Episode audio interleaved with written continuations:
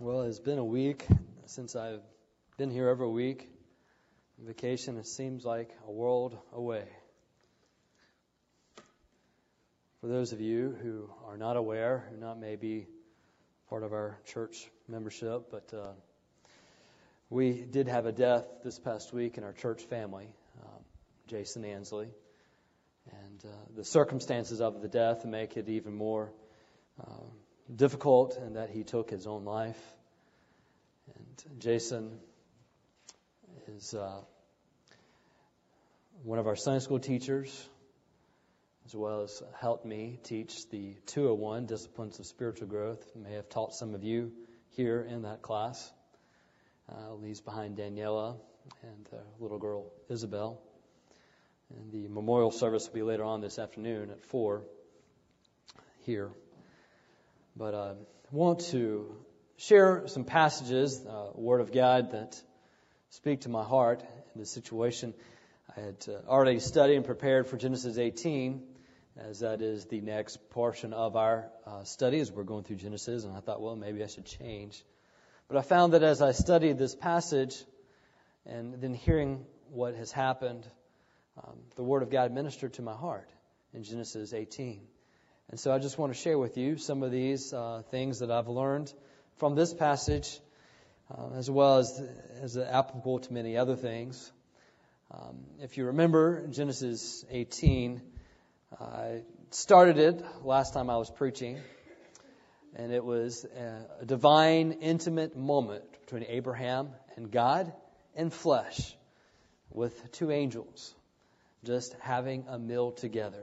Last time we learned about spiritual intimacy with God and principles that come from that of, of sitting in the place of obedience like Abraham was that invited spiritual intimacy, as well as seeking the fellowship of, of God as Abraham did, as well as also just worshiping God and just displaying the greatness of God and how he served God in flesh and, and how we can learn those lessons from, from that encounter well, in Genesis 18, verse 16 through 33, it is the continuation of this meeting between God, two angels, and Abraham. And we're going to learn the implications of what it means to know God. Within this relationship, this dialogue, this intimate moment, two powerful truths come out that can shape you and help you and direct you through your life. And I pray that these two truths would be as the two rails that the train of your life would run upon. The first truth was given as a question by God to Abraham. You remember God was giving reaffirmation to Abraham and Sarah that yes, they would have a child. It would be born out of Sarah. It would be Isaac, would be his name. She laughs. And so God asked Abraham and Sarah via Abraham, Is anything too difficult for the Lord? In that question, God declares the greatness of God. It's the first truth. God is great. I wished, as I preached that last, knowing that Jason was here, I told everyone, underline that passage. Start. Know that God is great, that whatever you're dealing with, God can get you through it. I wished I could have taken that and injected it into his soul, into his brain. He started, he underlined it, I asked him. But you know what? There's only some things that God can do. And I come here praying all the more. Hear the Word of God. Open your heart, your eyes to the Word of God. It is what you need, it is what I need. And so the second truth comes in this next passage that we're going to look at. Whereas the first one came from a question by God to Abraham, the second truth comes from a question from Abraham to God concerning the city of Sodom and Gomorrah. But the truth that comes behind it, that, that is relayed in this question answer with Abraham and God, is that not just that God is great, but that God is good. God is good. If I could just make you believe those two things, I would. But I can't make you believe anything. All I can tell you is who God is based on the Word of God. I pray that God's Spirit would come into your heart and that you would believe these two truths. You will be tested on them for the rest of your life. And the test, God is looking to see, will you believe? Satan will say, no, these aren't true. Don't believe them. And the rest of your life will be about a battle on those two truths. And so, as we read this together, I want us to stand in honor of what this is, being the Word of God. Verse 16 through 33, Genesis chapter 18. And the men rose up from thence and looked towards Sodom, and Abraham went with them to bring them on the way. And the Lord said, Shall I hide from Abraham that thing which I do? Seeing that Abraham shall surely become a great and mighty nation, and all the nations of the earth shall be blessed in him. For I know him, that he will command his children, and his household after him, and they shall keep the way of the Lord, to do justice and judgment, that the Lord may bring upon Abraham that which he has spoken of him. And the Lord said, Because the cry of Sodom and Gomorrah is great, because their sin is very grievous, I will go down now and see whether they have done altogether according to the cry of it, which is come unto me, and if not, I will know. And the men turned their faces from thence and went towards Sodom. But Abraham stood yet before the Lord. Abraham drew near and said, Wilt thou also destroy the righteous with the wicked? Peradventure there be fifty righteous within the city. Wilt thou also destroy and not spare the place for the fifty righteous that are therein? That be far from thee to do after this manner, to slay the righteous with the wicked, and that the righteous should be as the wicked, that be far from thee. Shall not the judge of all the earth do right? And the Lord said, If I find in Sodom fifty righteous within the city, then I will spare all the place for their sakes. And Abraham answered and said, Behold, now I have taken upon me to speak unto the Lord, which am but dust and ashes. Peradventure there shall lack five of the fifty righteous. Wilt thou destroy all the city for lack of five? And he said, If I find there forty and five, I will not destroy it. And he spake unto them yet again, and said, Peradventure there shall be forty found there. And he said, I will not do it for forty's sake.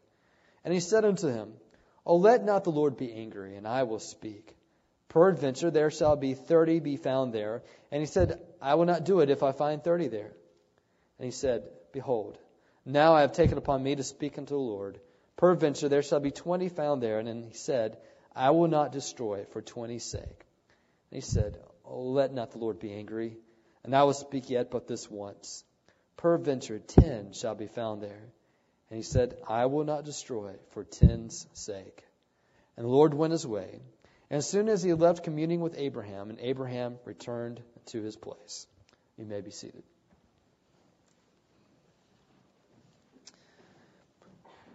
Before I got married, I was in premarital cl- classes with, a, with my pastor, and uh, he had us do an exercise in which we wrote down 10 expectations of our spouse, and then 10 expectations that we think our spouse will have of us. It's a good exercise to do. It's one I ask all those who meet with me for premarital counseling to do. Very enlightening. Some things I just never thought of. Um, for this day, I still kill the bugs in our house because that was an expectation of Julie. I'm the bug killer in our house. Um, to call her if I'm gone overnight somewhere. Uh, these are things I just never thought about. Uh, and she made sure I knew. And so I do these things because we're in a, a marriage. It's a, a, relationship. It's an intimate encounter, and there are in expectations of that relationship. What I want to share with you are expectations or implications of knowing God. Here in this passage, God makes very clear He knows Abraham. They are friends. Therefore, there are some things that Abraham does because he knows God. And so we're going to look at this lesson and apply it to our life and to our heart. As we read, we find, first of all, that verse 16, the, the, the dinner is over. You remember Abraham put out a huge feast, had a, a baby calf, beautiful calf, made, uh, prepared about 100 pounds or 150 pounds of veal, uh, found that, about a bunch of flour, milk, curds and all this that they're eating. So now the feast is over with. And so the three men, one of whom is God, pre incarnate, coming in a fleshly form, uh, is getting up to leave. And so we see verse 16 that Abraham is, is attached to them. He's, he's walking with them, sending them on the way, getting the last bits of the encounter with the Lord. And verse 17, the Lord said, Shall I hide from Abraham what I'm doing? Since Abraham shall surely become a great and mighty nation, and all the nations of the earth shall be blessed in him, for I have known him. Here you have the declaration of God. I know him. Let me ask you, can God say that about you? Can God say about you, that one is my friend? You know, it's one thing for us to say that we know God, but it's quite another thing for God to say that He knows us, that He will claim us. I'll claim a lot of folks that I know. Yeah, I know Billy Graham. Yeah, you know, I know these folks, but does Billy Graham know me? That's the question. And so, here I want to ask you, does God know you? And so, because of this knowledge of Abraham that God has, he opens up the plans. He says, Because you're my friend, I want to reveal some things to you. And then we go on in verse 19. He says, well, I've known him, and therefore there are some actions that you're to do because I know you. You know, Second Chronicles chapter 20, verse 7 talks about this relationship between Abraham and God. It says, are you not our God who drove out the inhabitants of this land before your people Israel and gave it to the descendants of Abraham, your friend forever? How about that? He is a friend of God forever. Isaiah 41 8. But you, Israel, my servant, Jacob, whom I have chosen, the descendants of Abraham, my friend. God is speaking in that, pa- in that passage in Isaiah 41:8. God declares Abraham our friend. But listen, I want to share with you that the, the, the door of being a friend of God is not closed. It did not close with Abraham's life. In fact, when Jesus came and died on the cross, it opened up a whole new realm of relating with the Lord.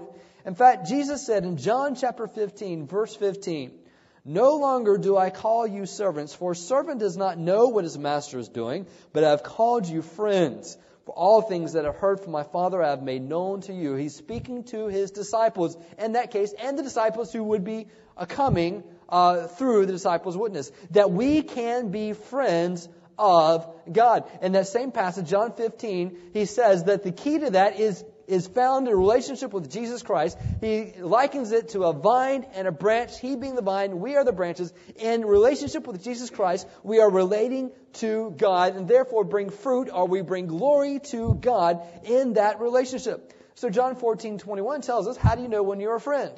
Well, John 14 says this. He who has my commandments and keeps them, it is he who loves me, and he who loves me will be loved by my Father, and I will love him and manifest myself to him. In all these passages that are read that talk about the friend of God, it's interesting that there is a uh, relationship of opening up God's plans and revealing himself to those who are his friends. We see it right here uh, in Abraham's uh, case as well. So, the good news is you can be a friend of God done in a relationship with Jesus Christ in total dependence on Him, lifting Him up as your Lord and Savior and obeying Him as your King. There is a dependence totally on Him to bring you into a friendship status with God. So, now that you're friends with God, if that is something indeed you've done, you've trusted in Jesus as your Savior and Lord, what does that mean? Well, notice for Abraham what it meant for him. He says, I have known him in order why does he know him? In order that he may command his children and his household after him. Command them what? That they may keep the way of the Lord. That is an internal desire to follow after the Lord, to order their life in the Lord's direction. Why does he know him? To teach his household how to follow Jesus Christ how to follow God internally. And then, why do we do that? To do righteousness and justice. There is to be an external ex- exhibition of the inward life of following after the Lord. And it is this righteousness and justice. It is to impact our lifestyle. And that the Lord may bring to Abraham what he has spoken to him. Now, let me, that phrase right there. That the Lord may bring to Abraham what he's spoken to him. Let's just kind of cut and paste it with me. All right, just kind of see that little section and let's compare it to something that he said just prior to this in verse 18. God said, Abraham shall surely become a great and mighty nation, and all the nations of the earth shall be blessed in him. Divine certainty. It is if it's already happened. But then you go 19. Oh, and Abraham, make sure you're obedient so that all these things can come to pass. How does that work? Isn't that interesting? In verse 18, God's certainty, these things are going to happen. It is, is, He will be a blessing to the nations. Verse 19, okay, make sure you teach your children so that all these things that I've said can happen. See, God does work, but He also works through your obedience. Your obedience does matter. It does matter before God. But God knows the end of our life, the end of the results, and He can say with divine certainty, these things are going to happen. But that doesn't mean that we just sit back and say, okay, God, let's watch it happen. No, God has brought upon us obedience that's to be done. Now, in this case, it's obedience regarding to our family. But it's not just his family, but it's to his household and those who would come after him. Listen, what, what, just to summarize this is the, is, here's the point. Okay, Abraham, you know God, you know me, then make disciples for me. And start with your home. Start with your home. What's the implication of knowing God? To know God means that we are to make disciples for God, and the starting point is those who are closest to you. Those who are closest to you. Whether it's your spouse, whether it's your parents, whether it's your children. If you have no children, then you make people close to you. You open up your life so that you can have folks who are as to you as children. And that you will raise them up and teach them about Jesus Christ. How do we do that? Well, pray for them. You instruct them. You exemplify Christ to them. And if need be, you discipline them. That's it. What's Christian parenting? it is someone who will pray for someone else. It'll be someone who instructs them in the ways of following Jesus Christ. It'll be someone who exemplify Christ to them, and it'll be someone who will discipline them. That's it. Doesn't mean it's easy, but it's not necessarily complicated.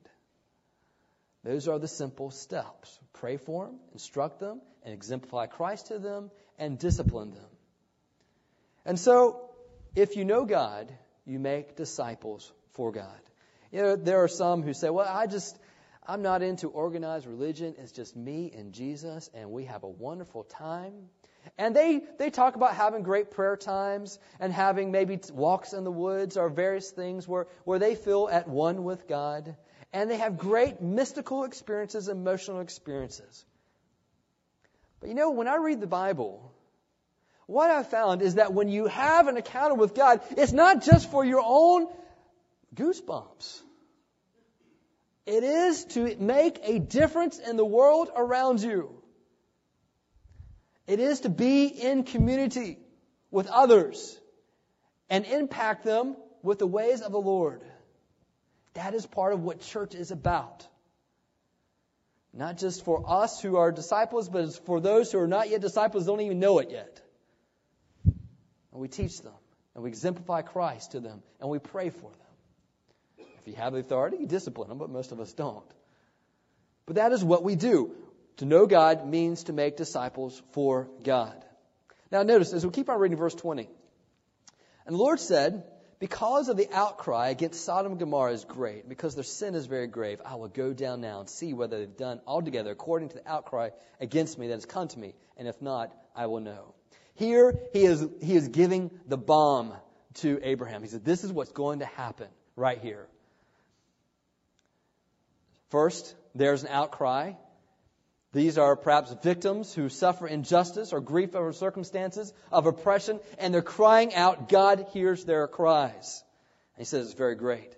It's because their sin is very grave. What exactly is the sin of Sodom and Gomorrah? Well, it's one, if you wanted to say one sin, it is in rebellion against God. It is the same of the Tower of Babel and others, of pride, of exalting themselves before God. But it manifests, us, manifests itself in various expressions. But we do know what some of them are. Ezekiel chapter 16 tells us what some of them are. Verse 49 and verse 50 says this Look, this was the iniquity of your sister Sodom. She and her daughter had pride, they had fullness of food, they had abundance of idleness. Neither did she strengthen the hand of the poor and needy. And they were haughty and committed abomination before me. Therefore I took them away as I saw fit. We'll read later on in chapter 19 and chapter 20 about the homosexuality that was taking place, the sexual sins. That was a part of the sin of Sodom and Gomorrah and is given to us in that word of abomination. That word's given in Ezekiel 16. It's defined in Ezekiel 16 verse 22 and referring to sexual sins. Yes, sexual sins were part of the haughtiness against God and expressing themselves and, and rebelling against God's designs of sexuality. But it was not the only thing. Notice what it said at the beginning pride, fullness of food, and the abundance of idleness. Neither did she strengthen the hand of the poor and needy. A pride plus abundance plus laziness equaled indifference to those who were hurting. Does that sound familiar?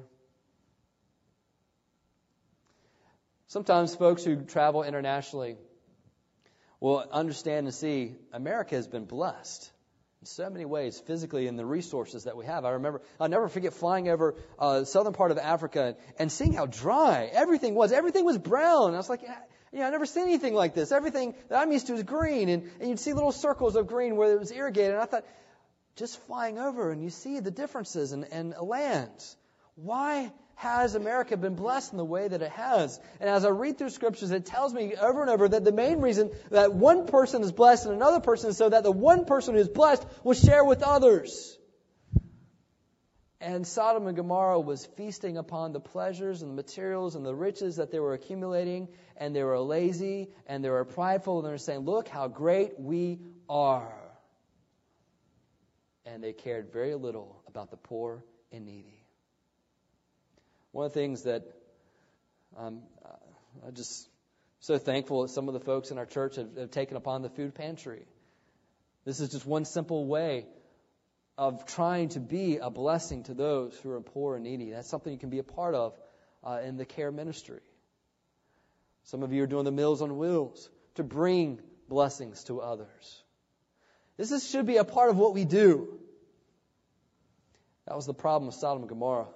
Second Peter chapter six or chapter two verse six and seven said, turning the cities of Sodom and Gomorrah into ashes, condemning them to destruction, making them an example of those who afterward would live ungodly, and delivered righteous Lot, who was oppressed by the filthy conduct of the wicked. Second Peter chapter 2 tells us that these things that we're about to see in chapter 19 and 20 were done as an example. Jude, verse 7 says, Sodom and Gomorrah and the cities around them in a similar manner to these, having given themselves over to sexual immorality and going after strange flesh, are set forth as an example, suffering the vengeance of eternal fire. So yes, there was a sexual immorality component uh, that is made evident in the next two chapters. But notice verse 21. He says, I will go down now. Does that mean God wasn't aware of these things, and now he's having to check these out for himself. How, how does that, you know, are we having to tell God stuff that he doesn't know? Listen, what this language is not to communicate that God is limited in his all knowing and his all ever present attributes. But what this language is doing is letting us know that God is about to intervene in a unique way.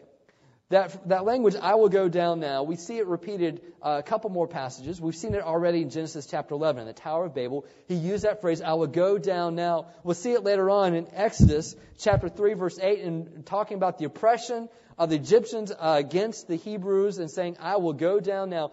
In all those cases, he intervened in a unique, powerful way, as true here in Sodom and Gomorrah. And so it is a way of him saying, of, of his intervention in a unique manner. And then, verse 22. After letting this bomb go, the men turned away from there and went towards Sodom. And Abraham still stood before the Lord. And Abraham came near and said, Would you also destroy the righteous with the wicked? Suppose there were fifty righteous within the city. Would you also destroy the place and not spare it for the fifty righteous that were in it? Far be it from you to do such a thing as this, to slay the righteous with the wicked, so that the righteous should be as the wicked. Far be it from you. Shall not the judge of all the earth do right? Now let's just think for a second. Abraham is aware of what's taken place in Sodom and Gomorrah. It's not too far away from him. In fact, we get a hint of it when he was dealing with the king of Sodom, and the king was trying to reward him for saving their, their city. And Abraham said, No, I don't want any of your riches. I don't want it to be said that the king of Sodom made me rich. I want that glory to be given to God, not to you, king of Sodom. We get a hint that Abraham was well aware of the type of character of Sodom and the king of Sodom. It was well known. This was a big, uh, major center in that region. And so it would have been well known. Don't go to Sodom. That is the place where people are missing. You go there and you never hear from them again. And there is no justice there. People are raped, people are killed, bad things happen in Sodom and Gomorrah. And it's a city filled with sexual immorality. What might our attitudes be over something like that? I remember some folks were expressing when New Orleans was hit with uh, the hurricane, thinking, well, good. All the gambling places and the occult practices, they need to be wiped out anyway. The only problem was they weren't. The churches were, and other places. Sometimes we, we look at judgments and we think, well, good.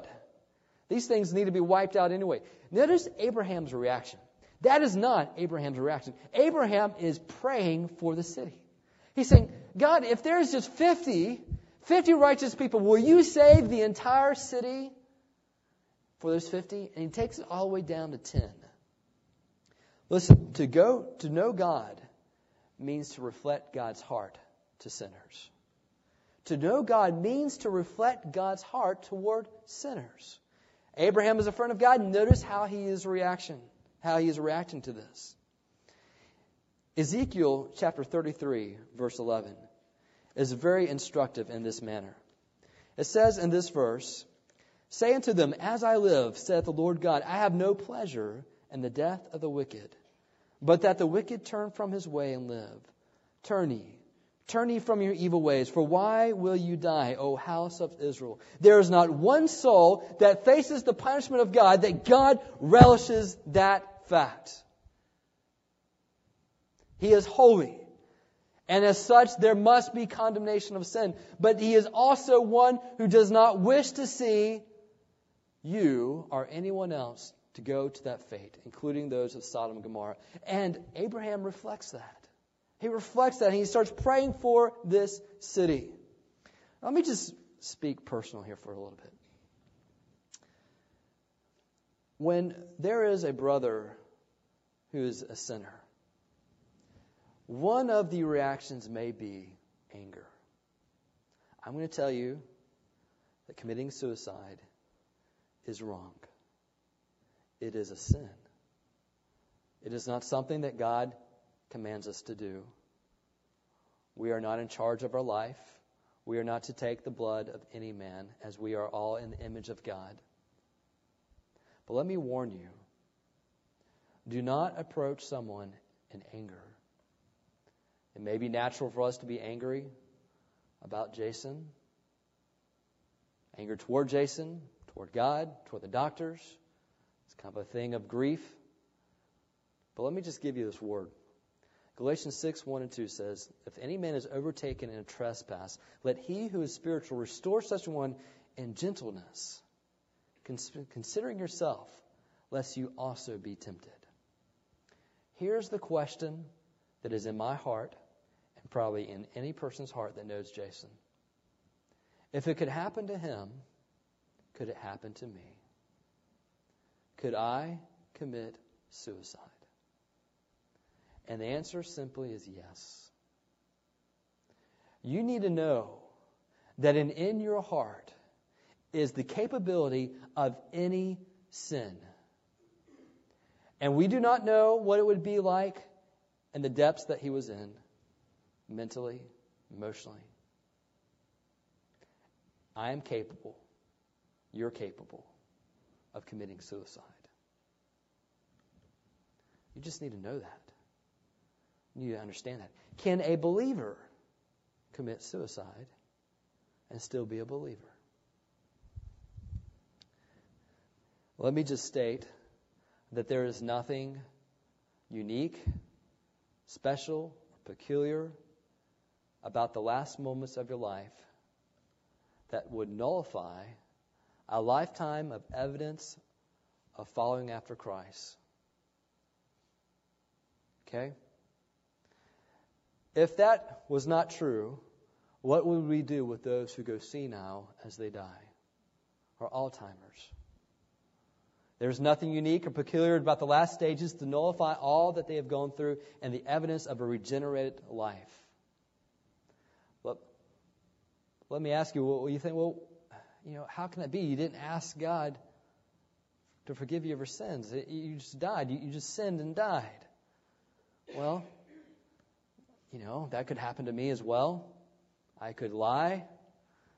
Contrary to what John Boozer might have said, that's easily done. I could be in a fit of rage, lash out at you, lash out at my wife, my family, and, and dart out and get hit by a car. So where am I at? Let me just state something that when Jesus Christ died on the cross, all my sins were in the future when he died on the cross. I live past, present, and future, but when Jesus saw my heart, saw my life, he knew all the sins that I have committed, will, am committing, and will commit, and he said, God forgive them, for they know not what they do. And as he died and, and split, uh, shared his blood, spilled his blood, it took care of all of my sins, past, present, and future. So you ask, well, where does confession fit in? What, what, what, what's the point of confession in all this? Let me just state something. 1 John chapter 2, verse 1 says this, that if, verse 1 2, if I sin, if I sin, I have an advocate before God the Father, who is Jesus Christ, my Lord. What does that mean? If I sin, sometimes I sin, I don't know it. You've done that too. You didn't know you were sinning, but you were sinning. It became clear to you later on as you read the Word of God or as, as the Holy Spirit convicted you. So, imagine with me that I'm sinning. I don't even know it. Even still, I have an advocate. I have someone who represents me, who is Jesus Christ Himself, and He's there before God the Father, and He's saying, God the Father, you see Jared, he is a lying, he is exalting his own self before you. He doesn't even know it. But God, the Father, you know that I, the God the Son, have died and shed my blood, my eternal blood, for his sins. Lay them on my account. And he is continually before the God the Father as my advocate. So why confess if that's the case? We confess so that our fellowship can be restored with God the Father. Yes, our relationship still is intact. I am still His Son. But I have not, no longer do I enjoy the benefits of the eternal life as far as experiential in my life. I confess so that I can be a better son a better daughter, so that we can walk with the Lord in sweet harmony. That as long as I'm exalting this before the Lord, God is cutting off some of the joy of walking with Him. To say that, well, suicide is something that uh, God cannot forgive is a hangover of the Catholic tradition. It is an insufficient view of what Jesus Christ did for us on the cross. Matthew chapter 12, verse 31 says that Jesus was saying, Every sin I will forgive. God will forgive, save the sin of blasphemy against the Holy Spirit. That's a whole lot of sin that God says He'll forgive. Matthew 12, verse 31. Understand that. If we confess our sins, He is faithful and just to forgive us our sins and cleanse us from all unrighteousness. And that is something that we can experience. But when you bow before God and say, God, forgive me of my sins. I trust in you as my Lord and Savior. I believe that you died for me and rose again. I take it as a gift. I no longer work for it because that's the problem is I've been working for myself all this time. God, forgive me. God does. He does. And He opens up a door where you can be a friend with Him. That being said, as you become a friend, reflect God's heart towards sinners, as Abraham does. But as we keep on reading, it's interesting how Abraham's asking here. We keep on, and he says, Well, you know, okay, 50, God will save. Verse 27, he, he starts kind of this reverse auction. It's, it's amazing to see. God, Abraham, I can't believe you're asking these things. But he's doing it with reverence, considering who God is and who he is. And you read, you think, well, is Abraham changing God's mind? Do, is he praying and he's changing God's mind about these things? No. He's not pray, changing God's mind. As he is praying, he actually exhibits and demonstrates God's mind.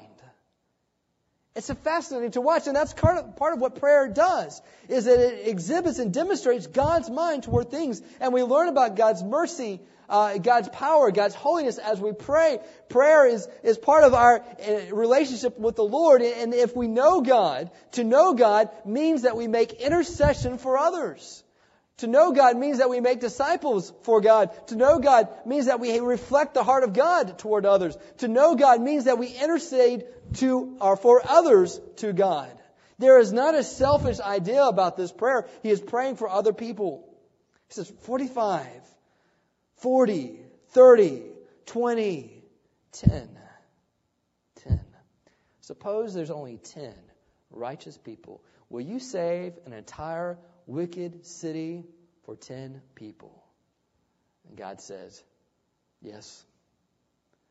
I don't want to see them destroyed. I must preserve righteousness. I must judge sin. But I don't have to do it yet.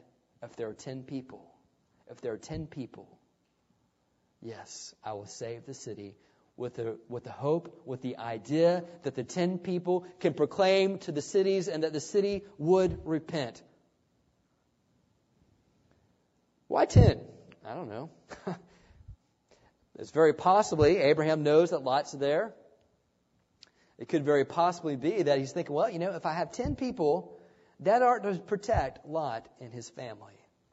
I mean, you got his wife, you've got two unmarried daughters, you have uh, at least two uh, married daughters and their sons, uh, their brother, uh, their husbands, as well as a possible a son. It, it could very well be that you know that should be it. Ten. After all, Abraham, uh, his whole household is circumcised in chapter 17. His his uh, the males, the servants, the sons, everybody. They're all circumcised, and so he understands this is something we carry to our household, to our family, and thinking maybe Lot's doing the same thing. He had expectations that perhaps maybe this will take care of it.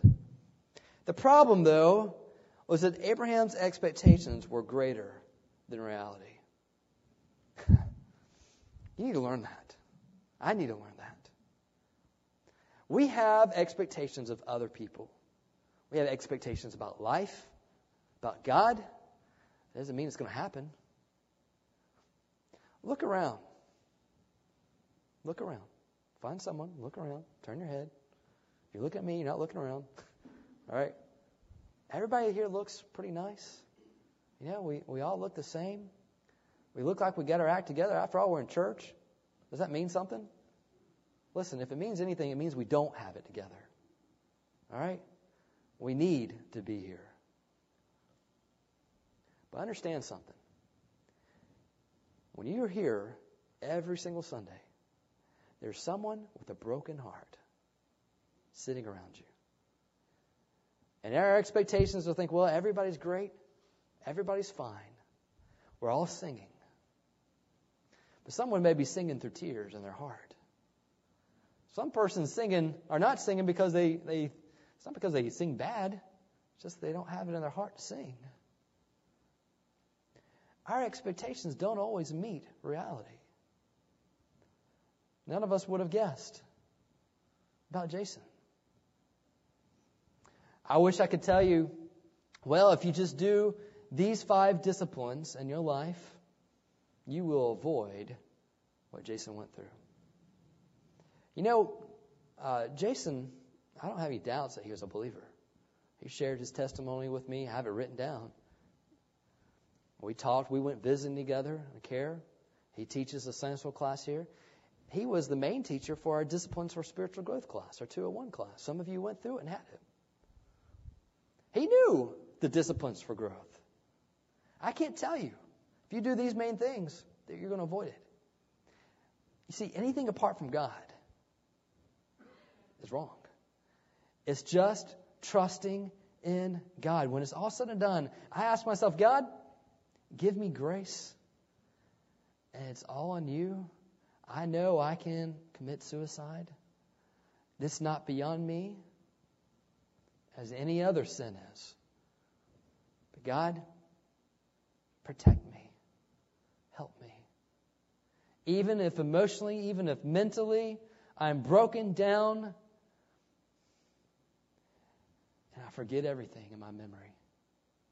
Lord, still steer my spirit, my soul to you. Are two main truths I pray that I'll never forget. God is great and God is good. Carry them and let them carry you. You will be tested in these things. Listen, Abraham, his expectations were off. So, verse 33, Lord went his way. As soon as he finished speaking with Abraham, Abraham returned to his place. Meanwhile, the angels are there with Lot. Things go bad. The Bible says later on in another chapter 2 that Abraham was looking off in the distance and sees the smoke rise. What did Abraham know and didn't know?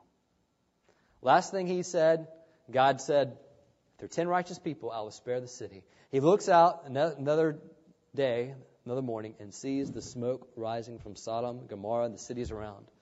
What does he think? Oh God, were there not ten?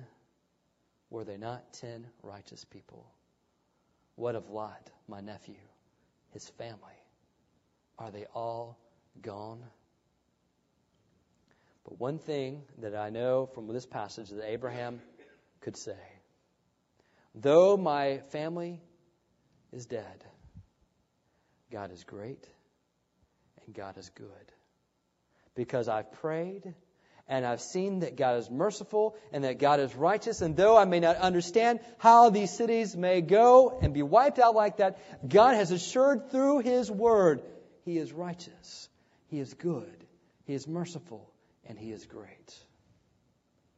But what he didn't know, maybe till sometime later, the Bible never tells when he found out, is that God did save Lot. Let me just share something.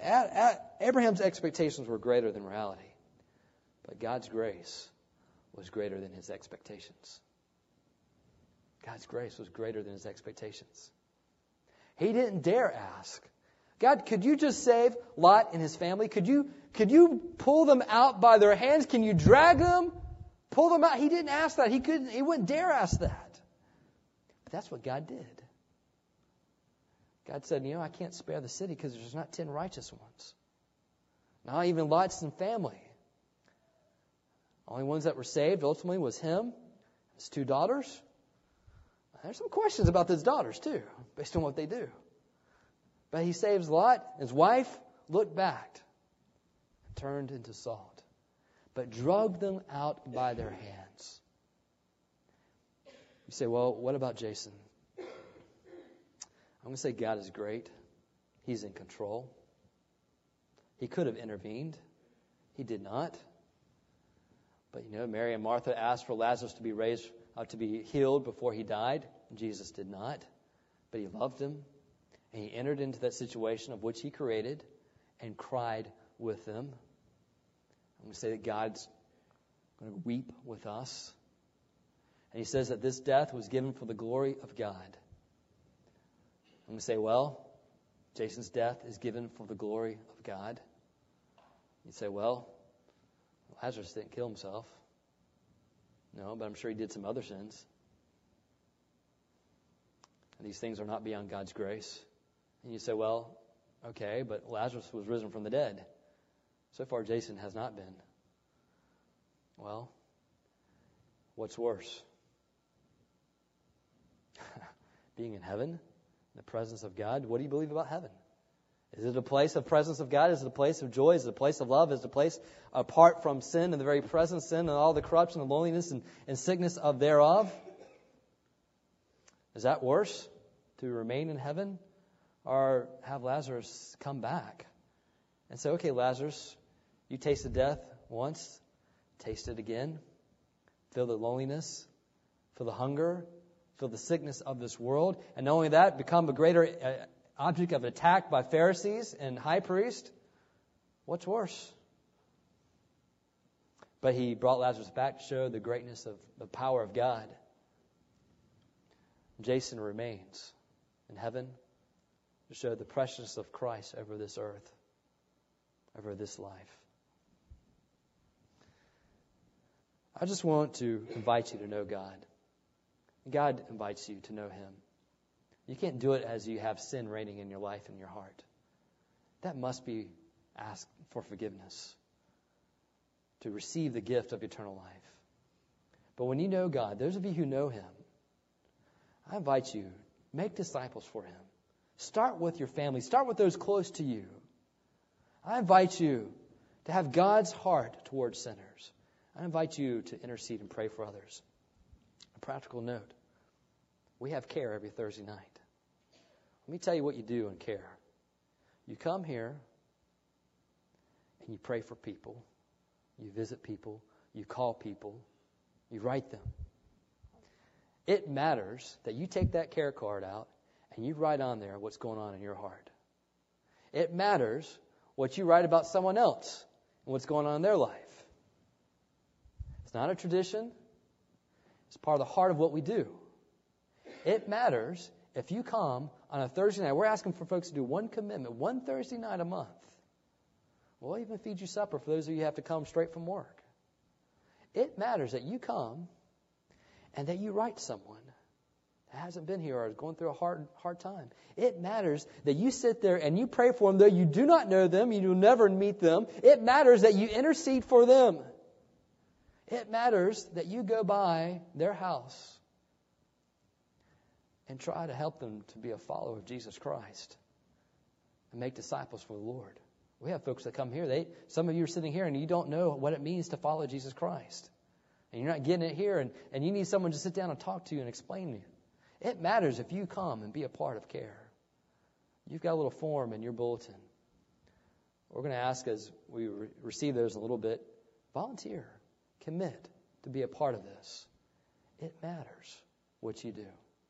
Let's pray. Father, we thank you for your word.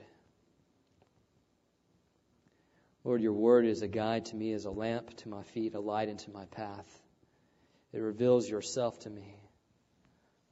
Lord, I don't know where I would be if that I did not know or believe that you're great and that you're good. Or despair would be the top of it.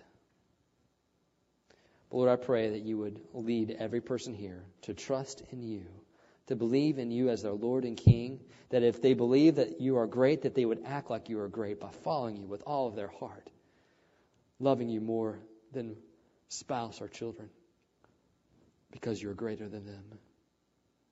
Lord, I pray that you put in everyone's heart that you are good. That though we are tested and tried in these things and the circumstances of life, Lord, because we live in a fallen world, that we would come back by faith to that same truth.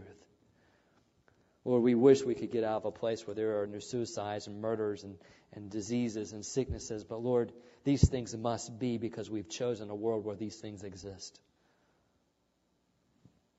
But though they must be, may we walk with you and walk in life in the middle of it. We pray this in your name. Amen.